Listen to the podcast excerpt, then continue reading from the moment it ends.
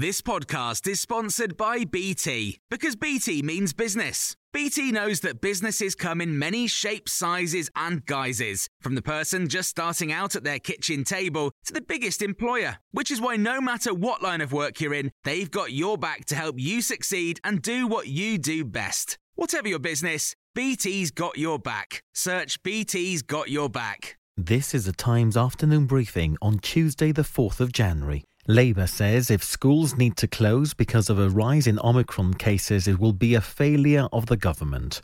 There are concerns staff shortages caused by COVID could impact face to face learning.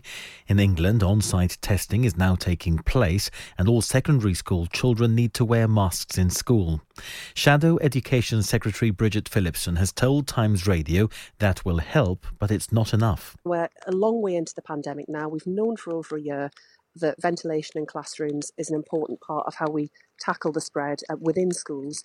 But actually, for so many schools, the answer that the government has offered is to tell them to open windows and put children in coats. Well, that's completely inadequate, not least in the middle of winter uh, in January. Uh, it's just not good enough, and we need to see more from the government. The Vaccines Minister has told Times Radio it's important for medical staff to be free of coronavirus when they return to work. Maggie Throup was speaking as several hospitals have warned of staff shortages caused by people being forced to isolate with COVID 19. But she said self isolation time would remain at a week for now. We've just reduced the uh, days isolation from 10 days to seven days, and that's placed, you know, based on, on evidence. And it's quite right that we follow the evidence. At the moment, the evidence evidence doesn't show that it would be safe to reduce to five days, but we're continually monitoring the evidence and the data. And if appropriate, then we'd look to take further measures to make sure people can get back to work as quickly as possible. Boris Johnson acknowledges there will be considerable pressure for at least another two weeks. Rail services are also suffering staff issues because of people having to self isolate. A number of firms are running reduced timetables while Southern's cancelled all services to London Victoria until next Monday. The Times transport correspondent Ben Clatworthy says commuters can expect disruption for most of this week. All operators now really starting to struggle. Many are looking at if not already introducing reduced timetables, will be doing so in the coming days. Even speaking to rail bosses, there's been a lot of debate over whether we should cut the isolation period to five days. What they're saying is actually the difference between seven and five isn't going to make a huge difference. The head of Britain's vaccine body, the JCVI, says he doesn't think it's affordable, sustainable, or deliverable to give people a COVID booster every six months. Professor Sir Andrew Pollard's been speaking as Israel becomes one of the first countries to offer a fourth jab. He says it's more important for the vaccine hesitant to be encouraged to get jabbed, and that means tackling the anti vaxxer rhetoric. We've uh, definitely seen the effects of uh, some parts of the commentary, some of the misinformation, which have had a major impact on um, people's confidence in vaccination. And so there's no doubt in my mind that during the course of the last year, some people will have died because of misinformation.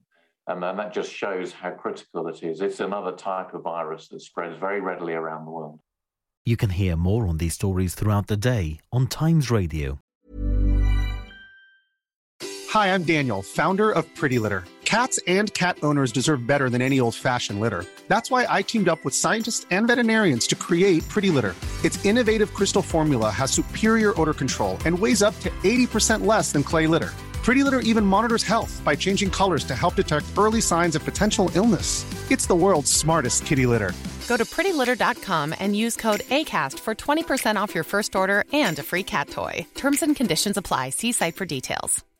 Hi, I'm Jane Garvey. And I'm Fi Glover. Off Air with Jane and Fee is going live. We are taking to the stage at the amazing Crucible Theatre in Sheffield on Friday, the 31st of May. It'll be a night full of surprises. We'll have a special guest, we'll involve you in the audience, and we'll embarrass ourselves. You really won't want to miss it. Well, the surprise is we don't yet know what's in it, so it genuinely is a night of surprises. Well, you've surprised me already.